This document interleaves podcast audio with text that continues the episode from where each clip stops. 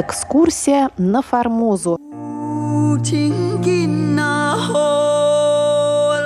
У микрофона Мария Ли. Здравствуйте, уважаемые слушатели. В сегодняшнем выпуске «Экскурсия на Формозу» слушайте продолжение интервью с Валентином Лю о новых находках в судьбе Павла Ибиса, который в 70-х годах XIX века совершил пеший поход через остров Тайвань. Итак, чем болел и от чего умер Павел Ибис в расцвете лет.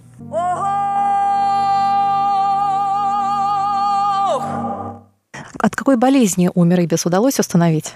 Вот э, это была одна из самых, наверное, интригующих загадок. Почему молодой и здоровый человек 25 неполных лет от роду взял и умер в расцвете лет, жизнь его оборвалась, и совершенно неизвестны были причины. Сначала мы думали, что это болезнь и смерть может быть как-то связана с э, его пребыванием на Тайване. Ну, может быть, это вирус подхватил Вирус, здесь. малярия, там, я не знаю, что еще. Мы изучили его статьи посмотрели там какие-то моменты, где он пишет про свое нездоровье, про недуги, он там просто в каком-то месте простудился, у него лихорадка была. Но все-таки это, видимо, была такая скоротечная простуда.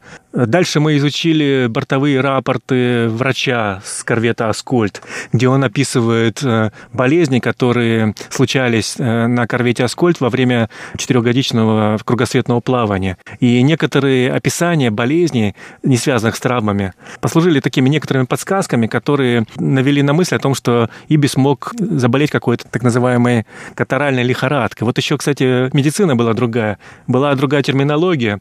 И что такое катаральная лихорадка, совершенно непонятно. Тем не менее, было ясно, что это какая-то затяжная болезнь, связанная с перепадами жара, температуры. Неудобство было в том, что судовой врач Генрих Трибби, видимо, очень опытный врач, он описывает болезни, даже число заболевших, но не указывает имена. Поэтому там, где особо тяжелый случай, он пишет трое тяжело больных катаральной лихорадкой. Мы можем только предположить, что одним из них был Ибис. Мы знаем, что Ибис лежал в госпитале в Владивостоке, но не знали когда. В архиве мы нашли, что он там пролежал примерно один месяц, с 4 августа по 5-6 сентября, когда корвет «Аскольд» покинул Владивосток и ушел обратно через Нагасаки, завершая кругосветное плавание, обратно уже через Индийский океан, через Средиземное море в направлении Кронштадта.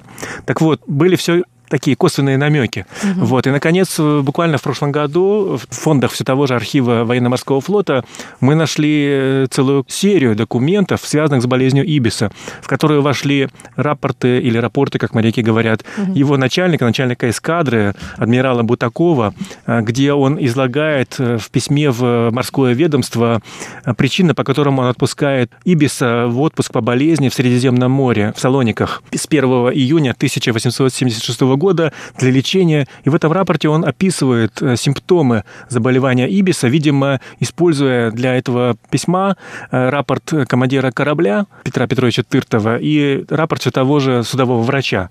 Там подробно описан ход болезни, сроки болезни Ибиса. Да, мы нашли, как я уже сказал, письма самого Ибиса с просьбой о продлении и лечения платного, и с просьбой предоставить ему деньги на лечение. И мы даже нашли справки от европейских врачей, которые они выписывали Ибису вот во время лечения. Вот. Но проблема вся в том, что даже по всем этим документам можно проследить только симптомы болезни, но невозможно поставить диагноз, по крайней мере, это тогда было невозможно, потому что ясно, что тогдашние врачи XIX века, они не понимали природу болезни Ибиса. Они описывали ее симптомы, но не могли поставить диагноз. И по последним справкам врачей видно даже, что они пытались просто избавиться от Ибиса, mm. потому что врач, значит, итальянский врач в Пизе написал, что да-да, вот он болеет, но вот мы считаем, что климат Италии не подходит э, этому больному, что, видимо, ему лучше вернуться на родину. Представляете, климат Италии и Пизы, да, и климат Санкт-Петербурга. Вот такая странная рекомендация, которая говорит о том, что врач пытался просто, видимо, умыть руки. С тех пор ведь уже прошло 140 лет, поэтому что же делать было? Мы попытались поставить такой трансвременной диагноз через 140 лет этому больному, чтобы понять, чем он болел и от чего он умер. Целая детективная история. Да, это деле. прямо детектив, который я уже опубликовал в виде статьи. Mm-hmm. Что я я сделал? Я просто взял описание заболевания Ибиса, все эти справки, документы и показал э, их независимо двум врачам опытным врачам современным, одному терапевту, кандидату медицинских наук Наталье Ивановне Никоновой, которая проживает в Севастополе. Между нами говоря, это моя тетя родная. И э, показал э, еще одному врачу, тоже интересный специалист, это врач-хирург, Павел Михайлович э, Чегринский, между прочим, сын Михаила Фальковича Чегринского. Того Чегринского, который э, описывал Который нашел, возра... нашел имя Ибиса и возродил память о нем да. через сто лет, значит, в начале 80-х годов. Я списался, вот связался с Павлом и даже приглашал его на открытие нашей выставки, посвященной Павлу Ибису в феврале прошлого года в Петербурге, в Центральном военно-морском музее. Он туда подошел, мы познакомились. Я узнал, что он врач, и вот я ему передал и сказал, что, Павел, а вы не хотите как бы продолжить исследование вашего отца и помочь мне установить причину болезни? И вот э, Павел Михайлович Чегринский и Наталья Ивановна Никонова, они поставили диагноз независимо друг от друга по тем данным, которые имелись. И что самое интересное, диагноз совпал. И что же это за диагноз? Да, это, может быть, так сейчас и забавно звучит. На самом деле, конечно, это трагичная история. Угу. А это просто был сепсис. А. То есть э, такое заражение вирусное крови. заражение крови. Которое как... легко было бы излечимо обычным антибиотиком. Да, но всего. тогда еще не было антибиотиков, тогда они еще не были изобретены. Тогда еще вирусное происхождение болезни, оно только еще, может быть, как-то там кто-то догадывался, но это было, в общем-то говоря, совершенно еще... Природа была непонятна, на самом деле, врачам. Вот. И если бы сейчас Ибис заболел такой болезнью, может быть, его поставили бы на ноги за три дня. Вот. Ну, а там э, по описанию болезни мы знаем, что уже вернувшись из Тайваня, эта болезнь не имела отношения к Тайваню, он через несколько месяцев э, в 1875 году весной, а весна это всегда сырость, влага, особенно на корабле. Петер... А на Дальнем Востоке? Да.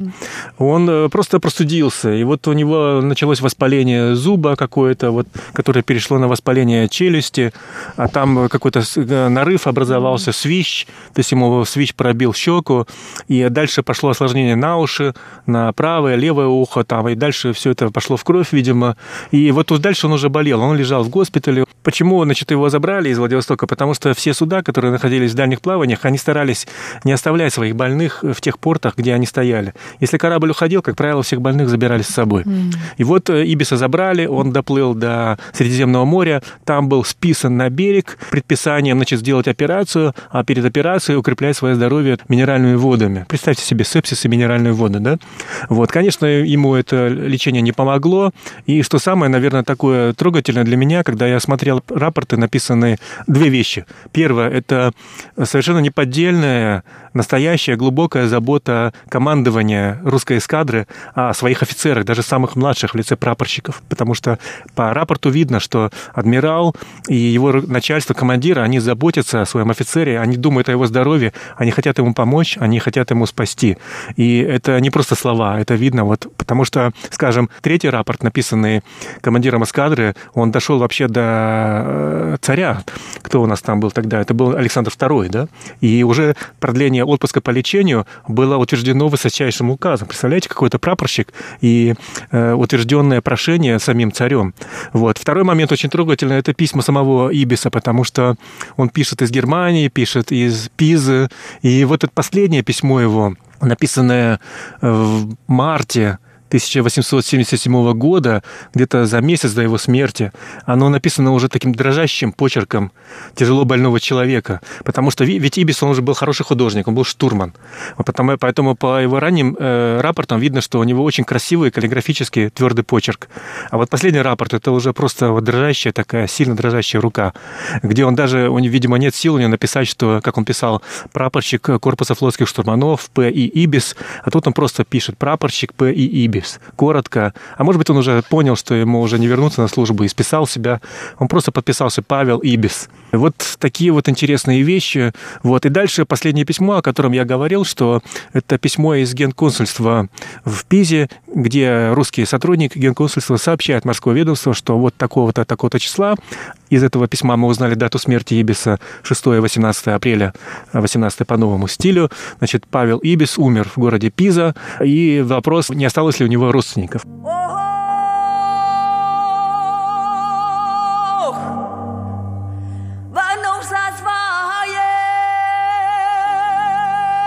Уважаемые друзья, продолжение интервью с Валентином Лю прозвучит в следующий четверг в рубрике «Экскурсия на Формозу». Я, Мария Ли, на этом прощаюсь с вами и прошу вас оставаться